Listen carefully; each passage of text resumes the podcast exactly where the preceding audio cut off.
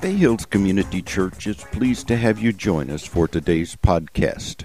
Today, lead pastor David Fossil takes on the character of a famous person in the Bible and through his dramatic presentation portrays the impact they had on history and our lives. Here now is Tim Smith to introduce our drama and prepare us for what will unfold.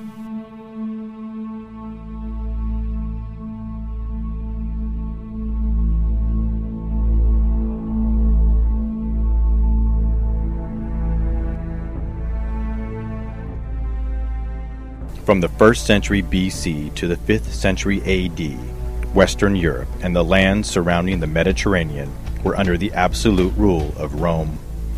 Led by the Caesars, the empire bound together a variety of cultures and people and maintained power through both vicious military force and efficient regional government.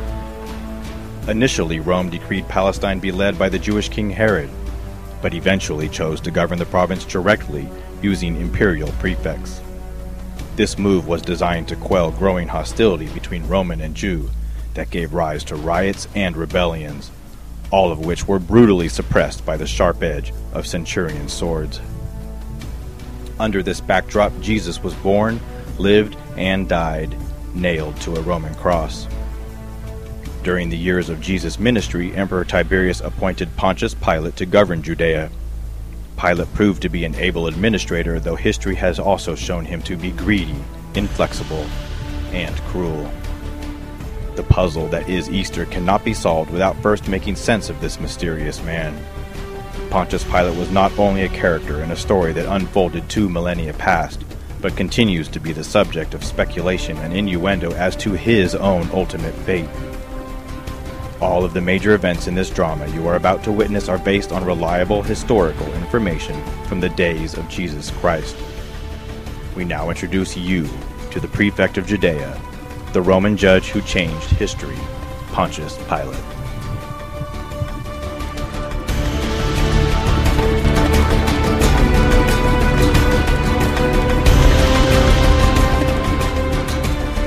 Two thousand years have passed since that fateful Easter week. And yet, every time you quote your Apostles' Creed and invoke my name, you announced for the world to hear how your Jesus of Nazareth suffered and was crucified under Pontius Pilate. You have cloistered me next to the traitor Judas Iscariot, seeing me as a spineless judge who would not free an innocent man, and hold me directly responsible for the death of your Christ King. But you do not know what makes me tick. You don't understand the complexities of my position. You were blind to the events that occurred behind the scenes that determined the fate of your God. The truth is that I am not here to entertain or amuse you. I am not here to make you feel good about yourself. And frankly, I could care less if you like me. My name is Pontio Pilato, the prefect of Judea. And I am here to set the record straight concerning my role in your Easter story. To do that, I have to go back, way back to my life in Rome as a privileged and wealthy citizen of the Roman Empire. My family, the Ponti, we were of the equestrian order, second only to the senatorial class. My father made sure that I received a very good and excellent Roman education. But at an early age, everyone could see that I did not have the tact or the patience or the diplomacy to serve in the halls of the Republic. And so I enlisted in the greatest army known to mankind. I paid my dues. I served in various military posts and eventually was named a tribune of the Praetorian Guard, the most elite and the most well trained that the Roman army had to offer commissioned to protect Emperor Tiberius himself and serve as the military police of Rome. My direct supervisor, my commander, was my good friend and mentor, Sejanus. He was a brilliant military and political tactician. He not only had the listening ear of Emperor Tiberius himself, but was the second most powerful man in the empire, and as such was rumored to be a possible successor to the throne. He was the one that introduced me to greatness. He was my ticket to power. Late one afternoon, I was summoned to the imperial palace. Sejanus wanted to speak with me. I arrived, his docket was full of meetings, and after a very brief but warm greeting, he told me what he needed to speak to me about. Valerius Gratus has just submitted his resignation as prefect, uh, uh, governor of Judea. When I meet with Emperor Tiberius, we will, amongst other things, decide who will become the new governor. And I am going to suggest that you, Pontius, become the new prefect of Judea. What do you think, Pontius? You're perfect for the job. You're firm, you're tough. You won't take any of that nonsense of those God forsaken Jews. I, was overwhelmed with excitement. Mind you, it was not like being commissioned to Syria or, or to Egypt, but it was a massive promotion for me. I could not turn it down. Mind you, Tiberius will have to confirm you, Sejanus said, but let me take care of that. Mm, off you go, Pontius. You, you must prepare. You leave in three months. So prepare I did for my new position and my journey to Palestine. My first order of business was to meet with the, the former governor, prefect of Judea, Annius Rufus. He had retired in Rome and he would be responsible to brief me on Judean culture and political affairs.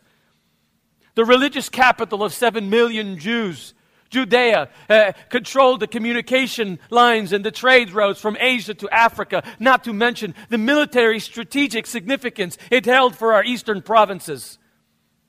As a people, the Jews, they had irrational religious beliefs, incomprehensible traditions that were hard to explain and understand. Rufus told me that the Jews, they believed in, in a coming of a Messiah. Uh, this, this Messiah was to he was to be a religious, political, military leader sent to them no less by God uh, to free them from all oppression. And by that, they meant us. we had a good laugh at that one.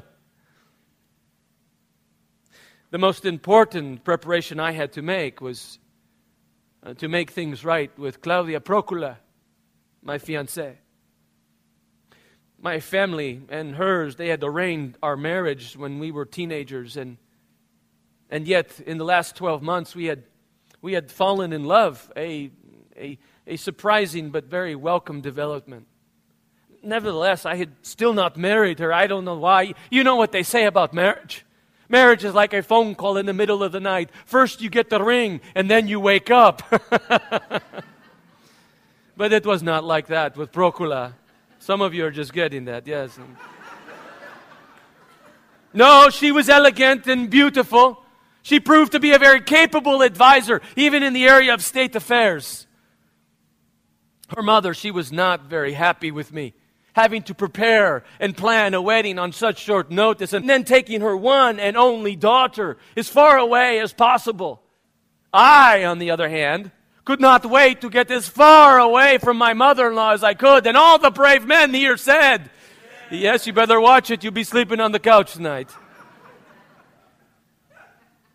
Two weeks after the wedding, we set sail on the Trident of Neptune that would take us across the Mediterranean Sea to Caesarea Maritima, the administrative capital of Judea and my home for the next 10 years of my life. When we arrived, uh, the skyline of Caesarea was unusually impressive, far too grand to what we had been told of Palestine. And most of the city, it was made of a beautiful white marble stone. It had been constructed, most of the city, by a madman by the name of Herod the Great. He had murdered three of his sons. He had murdered his wife, his grandfather, and hundreds of infants in a small village, trying to rid himself of one of these so called messiahs. Our residence, it was a beautiful Greco Roman mansion, right, right on the sea, uh, tropical gardens, um, private pool, administrative offices in the center of a boat. It was gorgeous, and Procula and I were becoming very glad that we had been sent to Judea. I did not take the normal time allotted for a prefect to settle in. I was anxious to begin my challenge. As prefect of Judea, I had absolute authority in judicial, military, and financial administration of the province. But as I could see, I was concerned about my ability to carry on my responsibilities. As I could see, uh, we were undermanned, understaffed, and undersupplied. I had 3,000 troops at my command. And those were not going to be sufficient if the Jews ever decided to mount a well organized revolution. The leaders of the Jewish people, they knew this. And they seemed to use this at every opportunity to gain advantage. There were two I had to especially keep my eye on. There was Lord Caiaphas, high priest of Jerusalem, extremely powerful, politically ambitious, and sly beyond belief. I was told you could work with him, but had to keep him close by your side. And then there was Herod Antipas, the tetrarch of Galilee and Perea. Very vicious, very clever, very much so, the son of Herod the Great. He proved to be my most worthy adversary. The first major confrontation that I had with the Jews occurred when I sent the Augustan unit to Jerusalem. This was a famed battalion of soldiers that had been given the honor of wearing the colors and having the image of Emperor Tiberius on their banners. I did not know that the Jews were, were passionately sensitive against images as they considered it a direct violation of one of their Ten Commandments. As soon as Augustan unit arrived in Jerusalem, a courier informed me that we had trouble in Jerusalem. I could have easily restationed my men. But the words of my mentor Sejanus kept ringing in my ears. Be firm, Pontio, be firm. And so I was. I did not back down. In fact, on the sixth day of the, of the revolt, of the protest, uh, what I did is I surrounded the men in the market. The high authorities in, in Jerusalem had commanded them to go into the market and make a mess of the daily practices and business going on right there. It was not good. I had to do something as prefect. When my men surrounded them, I spoke to the crowd and I, and I ordered them to disperse or there would be trouble. Immediately, one of the Jews, and they began to say that they bared their necks and said they would prefer to die than, than to violate one of their religious laws. I had grossly underestimated the resolve of their protest. I, I, I, I, knew I needed to be firm. I knew that if I backed down, it would not be a good precedent for my administration. But I had also been charged with keeping the peace, and if I followed through on my threat, if I gave violence, then this could escalate into, into revolt, rebellion. So I swallowed my pride and made up some excuse about having to do all this to test, test the convictions of, of their beliefs. And I sent my men back to Caesarea. I was embarrassed. And I looked for my opportunity for political revenge. That came two years later. I, I, was in Jerusalem for Passover, and while I was there, I became increasingly frustrated that I did not have enough water for my horses to drink, for my kitchen staff to cook, for my wife to bathe during Passover, so many pilgrims would come to city of Jerusalem. It would cause not only security problems for me, it would cause menial, more simple problems, not like not having enough water for inhabitants of Jerusalem and the massive pilgrim crowd. Jerusalem needed a better source and supply of water.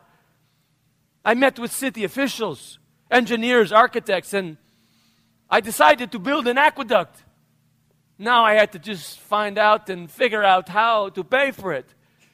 I met with my council. We decided that raising taxes, it was not a good idea, not a good solution. And then I was told of a financial loophole uh, that I could take if I had the courage to do so. Apparently, as prefect of Judea, I had the authority to dip into temple treasury, the temple accounts, bank accounts, should I consider it absolutely necessary. This was my opportunity for political revenge. I summoned Lord Caiaphas, high priest, and some of his staff. They came to my offices, and I announced that the temple treasury would defray the cost of my project, the aqueduct. I must say, I, I received immeasurable amounts of joy watching them squirm and protest over my decision. What I was doing was highly unorthodox. It would be the equivalent of you dipping into your offering monies, into your checkbook to buy a brand new sports car and holiday golf vacation for your pastor. Which, now that I think about it, that is not a bad idea if you think about it.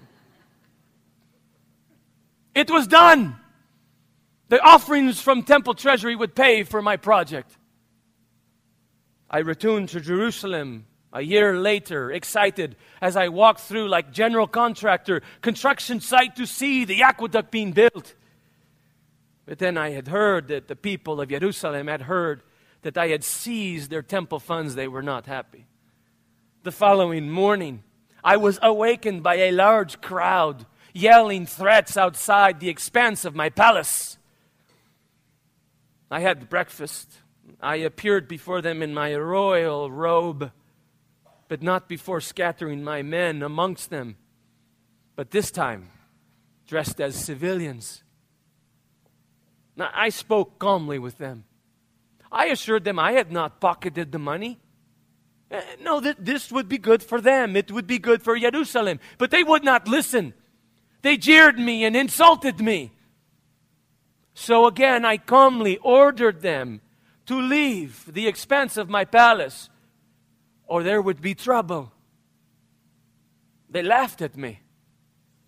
They must have thought I was bluffing. They did not know that my men were scattered among them.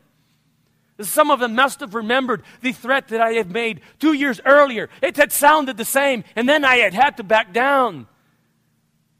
They did not leave. And so finally, eventually, I gave the order. And when it was all done, over 3,000 Jews were dead in front of me as my men cut them down. My mentor, Sejanus, would have been proud of me. My wife, Procula, she was not. She did not speak a single word to me on our way back to Caesarea Maritima. This bothered me some because, other than Procula, my only friends were Roman military personnel, and there weren't that many of them. Most of my troops, they were of mixed Syrian and Samaritan descent. There was one, one, and a commander, and I think it was called the Italian Regiment. His name was Cornelius. I developed a, a good friendship with him. One of the Jewish servant girls in our home, she fancied Cornelius, and Procula had gone about hooking them up. They had married, and Cornelius, he had become a God fearing Roman, we call them. He'd accepted the belief, the Jewish belief in a one true God. It bothered me a little, but not that much. After all, he had a keen sense of humor, a great wit, common sense that only good Romans have. I respected him. In fact, gave him some of the more sensitive things that I had to send our soldiers on. Like when I sent him up to Galilee, there were talks of a new Messiah type that was on the scene. One that was preaching in an unorthodox style, drawing enormous crowds to himself. He was preaching revolution, speaking of new kingdom that he would establish on earth. If this was true, we would have to get rid of it immediately. When Cornelius returned and briefed me on this Messiah type, it was Yeshua HaNasi, your Jesus of Nazareth. He, he told me that he was speaking of revolution, but it was not a call to arms. No, it was inner revolution, he called it, spiritual revolution. There was even talk about him healing people, of him feeding thousands of, with but a few scraps of food, of him commanding the skies to stop raining and wind to stop blowing. Eh, this was all very interesting, but it had nothing to do with politics, so I dropped it, assuming it would go away. My wife, she did not drop it and continued to inquire from our Jewish servants about this man, who he was, what he spoke about, where he had come from. In the year 32 Anno Domini, events occurring in Rome shattered the Roman Empire and radiated throughout the Mediterranean Sea. It was more than just a passing crisis. Now, now what was occurring would threaten my very life. And listen carefully, it, it would affect directly what I would do with your Jesus months coming. Emperor Tiberius had accused my friend mentor Sejanus of high treason. Evidence was brought forth to the Roman Senate of a systematic conspiracy of his attempt to take over throne. Within hours of this information coming forth, Sejanus was strangled. His body was, was taken through the streets of Rome on a hook, and his corpse was mercilessly thrown into Tiber River. What followed was the execution and elimination of all of his family and close associates as a lynch mob made their way through Rome in what turned out to be a general massacre. My relationship with Sejanus, once an asset, was now a liability. I was far away, but I wondered would, would they remember my friendship with him? Would they remember that I had once been his star pupil? A month after his death, I received a, a message from Emperor Tiberius himself. This was it. This would determine my fate. I opened it and read carefully. Uh, there was a veiled reference to my relationship with Sejanus, but it did not seem that I would be held responsible for his treason. I was given a direct command. I was to desist all anti Jewish directives that had been given to me by Sejanus. From this point on, I was to work with Jewish authorities, even placate them.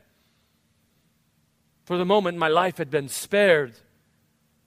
But from then on, my administration would have to go in a new direction. months later, I went to Jerusalem for Passover, as I did every year for several weeks. Uh, this time was different because Procula, she wanted to come with me.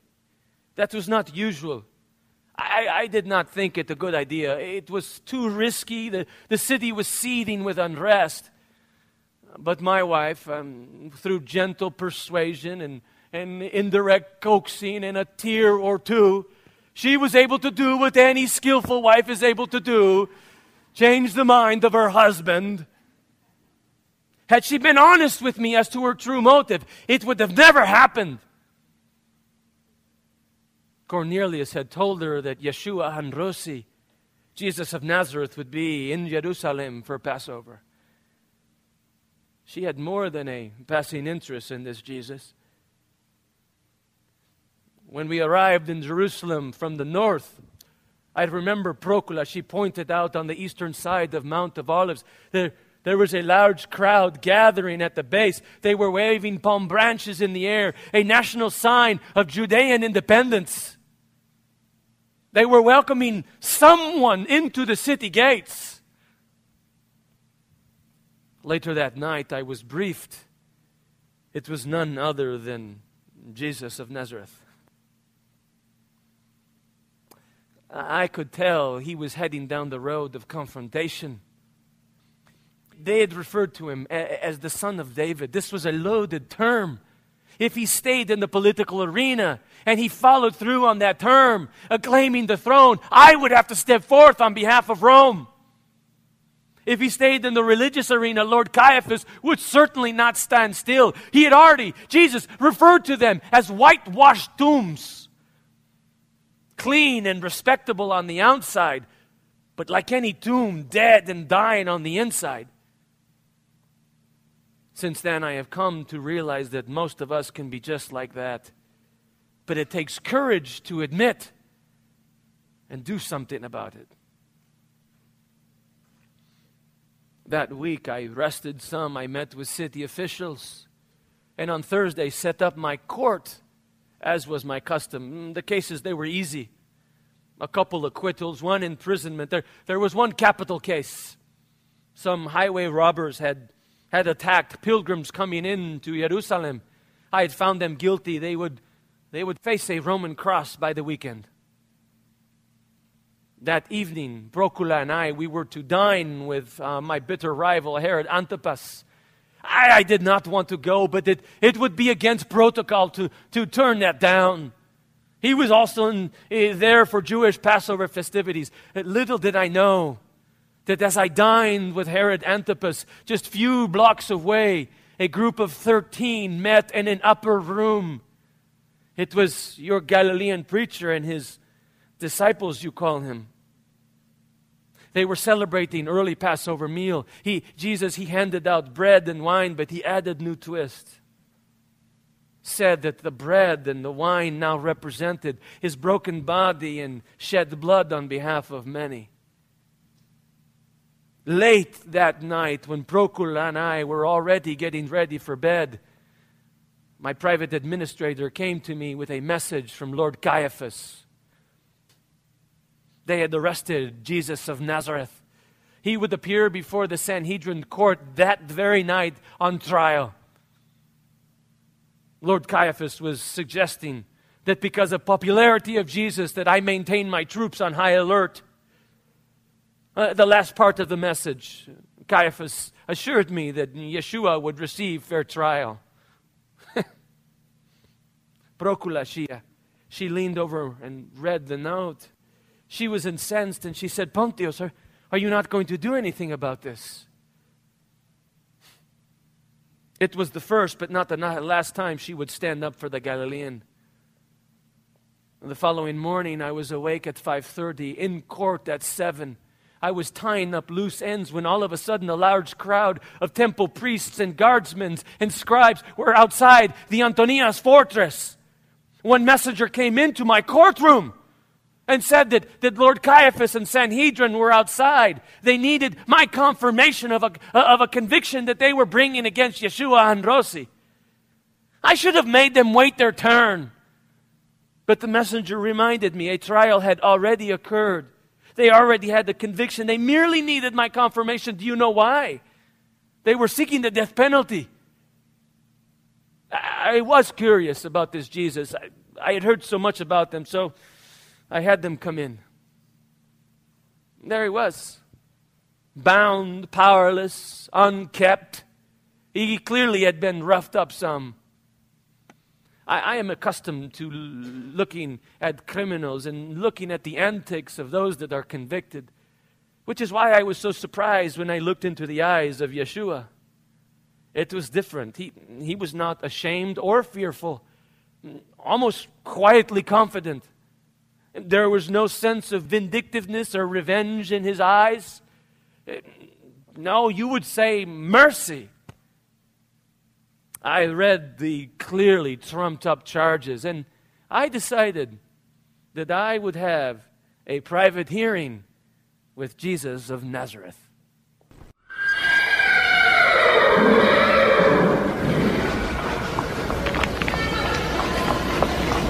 So you are the king of the Jews? King's your word. Well, you are Jesus of Nazareth, aren't you? Yes, I am. Well, that's what they're saying. You are the king, the Messiah.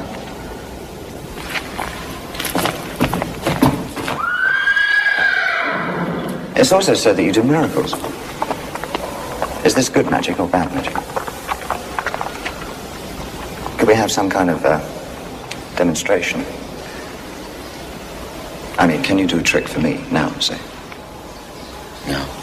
I'm not a trained animal. I'm not a magician. That's disappointing. This means that you're just another Jewish politician.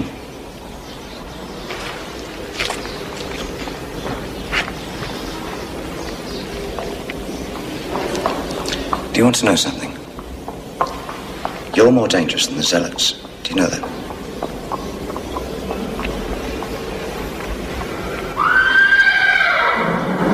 Say something.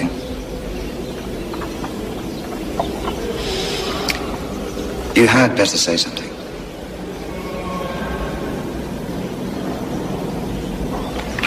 All right. He would not speak.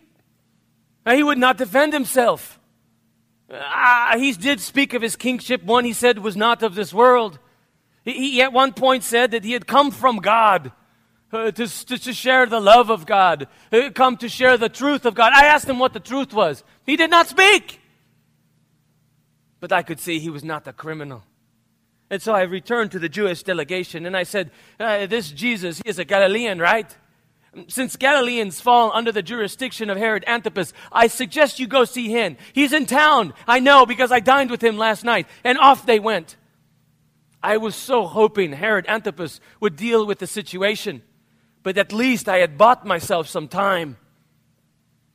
He didn't. Herod, in his infinite wisdom and keen political sense, merely mocked him and sent him back to me with a royal robe draped around his shoulders. I, I did not think he was guilty. Clearly, Antipas saw nothing wrong with him. What did the Jewish delegation want from me? I continued to argue with Caiaphas and members of Sanhedrin, and finally I made up my mind. I stood before a large crowd and, and I said, as prefect of Judea and representative of his imperial majesty, I, Pontius Pilate, declare Jesus of Nazareth not guilty. The defendant is free to go. This court is adjourned. No sooner had I spoke those words, a young scribe up front pointed at Yeshua and yelled, Istele, crucify him! Istele, crucify him! Within moments, a blood curdling yell came together as one voice as they demanded death. Why did they hate this man so much? I was having to reconsider. I again began to speak with Lord Caiaphas. And right then, right at that very moment, my wife, Procula, she had a way, maybe your wife too, of needing me at the most inopportune moments. I had a note that she, she needed to speak with me urgently, immediately. So I excused myself and went to go find my wife.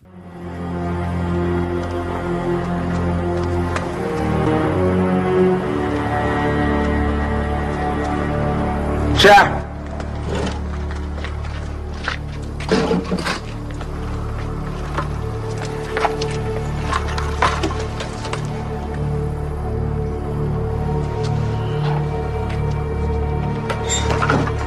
Wait a moment.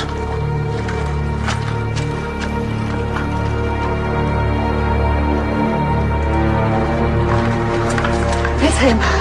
The man from my dream. I don't understand. They want him crucified.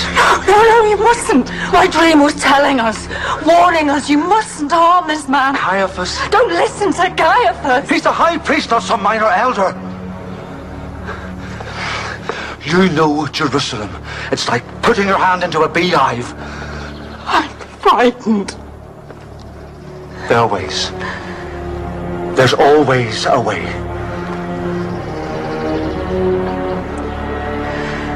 I know what I can do. I decided to invoke a Passover custom of releasing a prisoner. I would give them the option of Yeshua HaNotzri, Jesus of Nazareth, or a criminal I had in custody called Barabbas. I had carefully chosen these two. Uh, uh, Barabbas, he was violent. He was dangerous. He was a thug. Certainly they would not want him free. Which is why I was all the more surprised when that's exactly what they asked for. I did not believe Jesus to be guilty. I was trying to set him free. But I was being backed into a corner with fewer and fewer options. My next thought was to have Jesus beaten. Roman scourging was called the halfway death because it would take men just this side of death. My men took him to the courtyard. They stripped him down, tied his wrist to a post, and they began the punishment. It was vicious and it was vile. Many did not make it through this, this beating. Many would breathe their last breath. They would use a long whip with pieces of lead and sharp bone. Every time it would, it would hit the man's back, it would rip the skin off when they were done with Yeshua, he was unconscious. They threw a bucket of water on him. There was blood everywhere. The deep sinews of his muscles could be seen. The veins and the arteries were there for all to see. Certainly, certainly the crowd would be satisfied with this, but they weren't. As soon as they, they saw Jesus returning to Judgment Hall, the crowd, now more vicious and more angry, began to yell again, Itztele, crucify him, Itztele. An older rabbi, he, he said, he said, Prefect, you, you must convict him. You must execute him. Because our laws says that that must happen. He claimed to be the Son of God. Wait, this, this was a new charge. Why had they not brought this up before? I turned my back to the crowd so that only Jesus could listen. And I asked him, Who are you? Where, where do you come from? Do, do you claim to be Son of God? I said, Don't you know that I have the authority to release or execute you? You know what he said to me? The authority you have, Lord Prefect, only comes to you by the will of my Father. You know what bothered me about the proceedings more than anything else? His disciples were nowhere to be found. His followers were not standing up in his defense. I, I was acting as his sole defense attorney. At that very moment, Rabbi Ananias spoke, and he said, Lord Prefect, we know that Emperor Tiberius has charged you with, with upholding our laws, with respecting our faith. If you allow Yeshua Tahandrosi to leave, you, you mock our holy faith. There certainly will be violence. If you allow Yeshua to, to, to go, you are not a friend of Caesar. Check. Mate. They had used their trump card. Call it political blackmail or strategic threat, whatever you want. The words of Rabbi Ananias could only be interpreted in one way. If I did not execute Yeshua HaNotzri, the Sanhedrin would send delegation to Rome and they would speak to Emperor Tiberius and tell them of their displeasure with Pontius Pilato. I, I could not risk that. Not after what had just happened months prior with Sejanus. And so I issued the order. He would be executed that afternoon on the cross. Crucifixion. I was a proud Roman, but crucifixion was something I had hoped the Roman Empire would one day abolish. It was cruel. It was inhumane. It was designed to create as much pain as you could possibly create. A man with Roman spikes were, were driven through his ankles and through his wrists. He would hang on a cross for hours to suffer. Uh, most men, do you know how they would die? They would die through asphyxiation, unable to breathe. Some men, they would die through drowning, literally drowning on the blood and fluids in their lungs.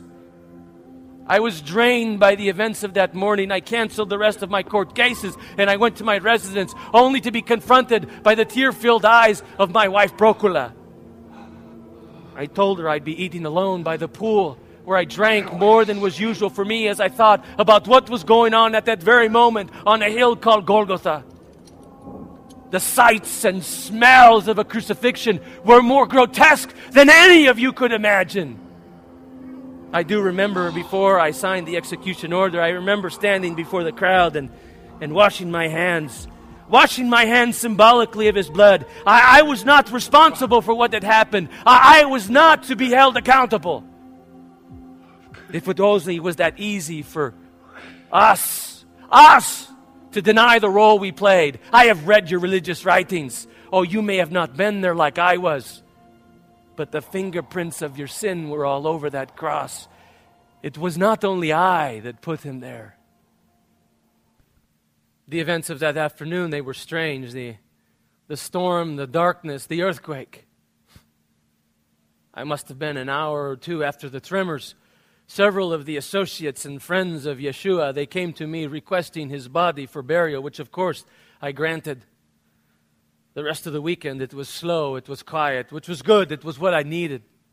On Sunday, there was a group that gathered on the northeast side of the city to see the damage that the earthquake had caused. But then on Monday, on Monday, a story began to spread through the city of Jerusalem that the tomb of Jesus was empty and that he had risen from the dead. Why wouldn't this go away? I spent the, the remainder of my week meeting with, with Jewish officials and with, with those who had crucified them, with the soldiers that I had stationed at the, at the tomb to make sure exactly this nonsense would not happen. There was no logical explanation to why this had occurred. There was an explanation, but I was not prepared to accept that explanation. My troubles continued to mount uh, because day after day, the, the appearances of, of a risen Christ continued to happen, and his followers went from cowering in an upper room to preaching a risen Christ in front of my palace and in the temple square. Something happened in my city 2,000 years ago that no one could stop and that changed the world as we know it. There was part of me that wanted to get to the bottom of it. There was another part of me that wanted to run as fast as I could, which is actually what I did a week later when I left to my home back to Caesarea Maritima. As it turned out, I did not remain prefect of Judea much longer. There was a Samaritan uprising that I put down with grave violence.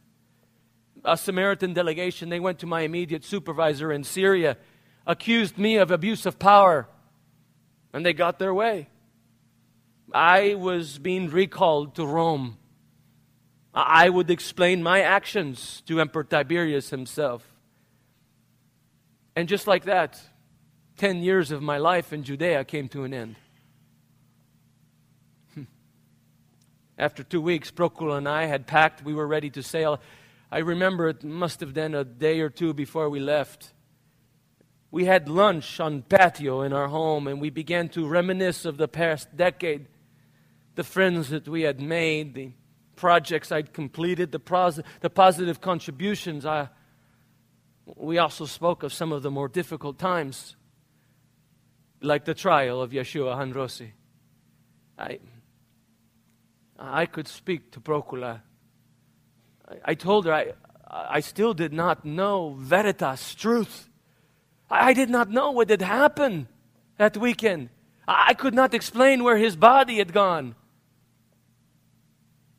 I remember how my wife Procula spoke to me about veritas. That's our word for truth. Veritas. Truth.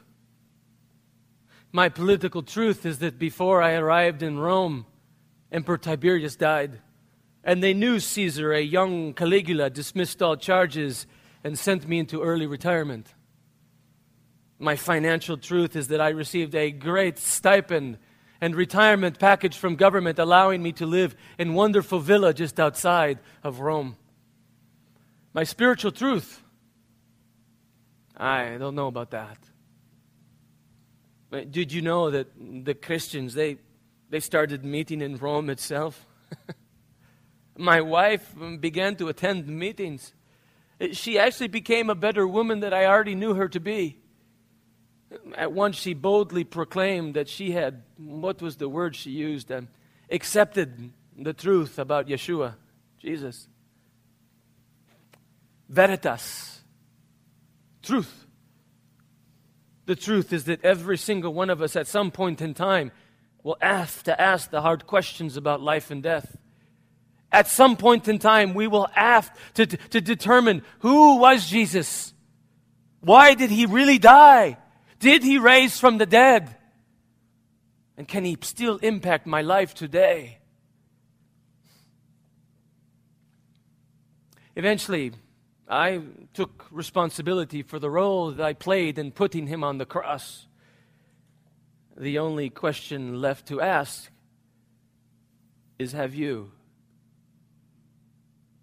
My name is Pontio Pilato, prefect of Judea.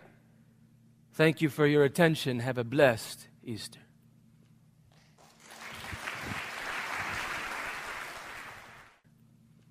I hope you guys enjoyed learning about Pilate. I know that I enjoyed studying his life to share with you this morning. I, I want to make sure that this morning is not just about uh, Dave putting on some outfit and doing a little skit. I want to make sure that we get something out of his life and what we can learn from it. You know, there was at least three mistakes that Pilate made. First of all, he was unwilling to take a stand for what was right. You know, what's strange about Christian history is that we're pretty hard on Pilate. But when you read the Gospels, you see he was pretty much the only one that was consistently trying to get Jesus freed. Nevertheless, uh, he at some point in time did not have the emotional strength and fortitude to stand up for what he believed to be right, which was the innocence of Jesus, regardless of the political reasons and so on and so forth. But I guess what I want to talk to you about for a second is that we do the same thing. I bet you every one of us here has got some, some decision in our life we know we should make. It's a good decision, it's a right decision, but we're putting it off. And we keep putting it off because it's a hard decision to make, or there's pre pressure not to make it, or, or we don't see the immediate benefits of it right away. And I guess what I want to encourage you to do is don't do that. Don't put it off anymore. Do what's right, do what's true, and trust that God's going to honor you in that decision. The second mistake that Pilate made is he attempted to excuse himself from responsibility. That whole scene where he washes his hands was just that. He's trying to excuse himself and say, It wasn't my fault. Uh, you know, it's other people's fault. And you know what? None of us likes to admit when we're wrong. We never want to admit, admit when it's our fault. But could I tell you that the Bible says that unless you have the courage to do that, to admit that you're wrong at times, to admit that you have mistakes, to, to admit that you have sin in your life. First of all, you kind of block becoming a better person and improving. But most importantly and most dangerously, you block connecting to God. Could I encourage you? Have the courage to look in your soul and admit that there's some issues and admit that there's some sin and confess that and deal with it and try and work on it. The last mistake Pilate makes is he's more concerned with the present than the eternal. He's more concerned with his present power and his present position than the eternal. Now, I'm all for getting the most out of today and squeezing life out of today, but it's absolutely foolish to not consider what's on the other side of life. It's foolish to consider what eternity is all about. You know, today is it's really not about Pilate. Today is about Jesus and it's about you. It's about making sure that you don't make those mistakes with Jesus. Maybe some of you are here today and you've sensed, even from when you walked in, that God was drawing you to Himself through the music and the drama and the videos. You just sensed that God was drawing you to Himself. If you've sensed that, maybe today's the day you stop making these mistakes with Jesus. Maybe today's the day that you finally take a stand for who he was and you finally admit, I, am not going to resist him anymore. I'm going to trust and believe that he was who he said he was. That, that you stop, that you, you stop uh, excusing your responsibility and admit that you have sin in your life. And finally, that you do the last one. Instead of focusing only on today, you focus on eternity and you make sure that your eternity is secure with God in heaven for eternity. Now, for those of you who have already made that decision, could, could I just take a step back? Nevertheless, if you look on that screen, every single one of us is probably making at least one of those mistakes right now. Uh, let's learn the lesson from Pilate's life. Let's not make those same mistakes. Let's close in a word of prayer.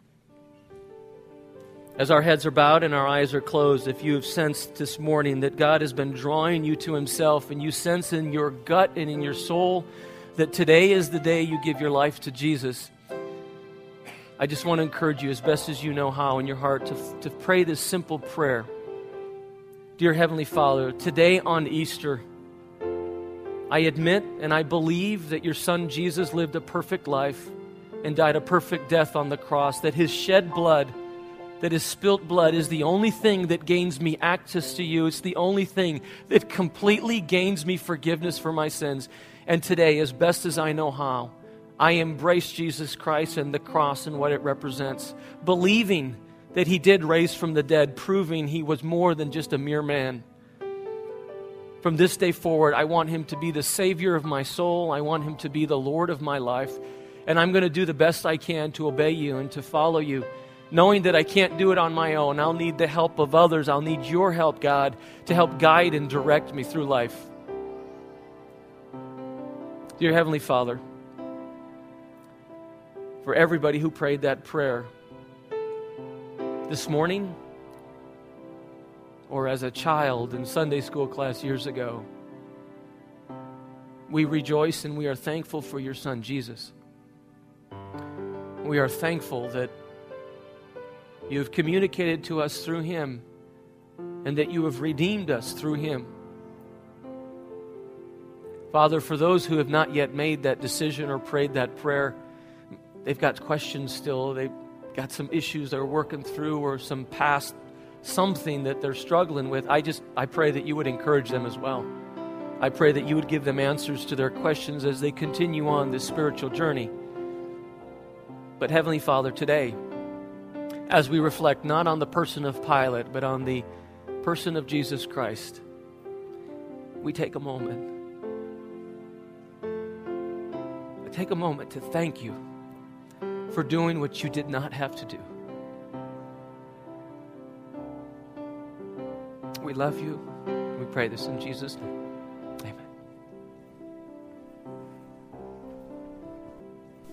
It's our hope that today's podcast has enriched your life and answered questions you may have had. If you'd like more information about what was said in this podcast or about Bay Hills Community Church, you can reach us on the internet at www.bayhills.net.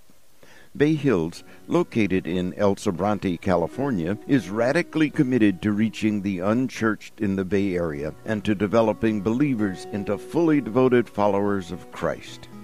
Thanks again for listening.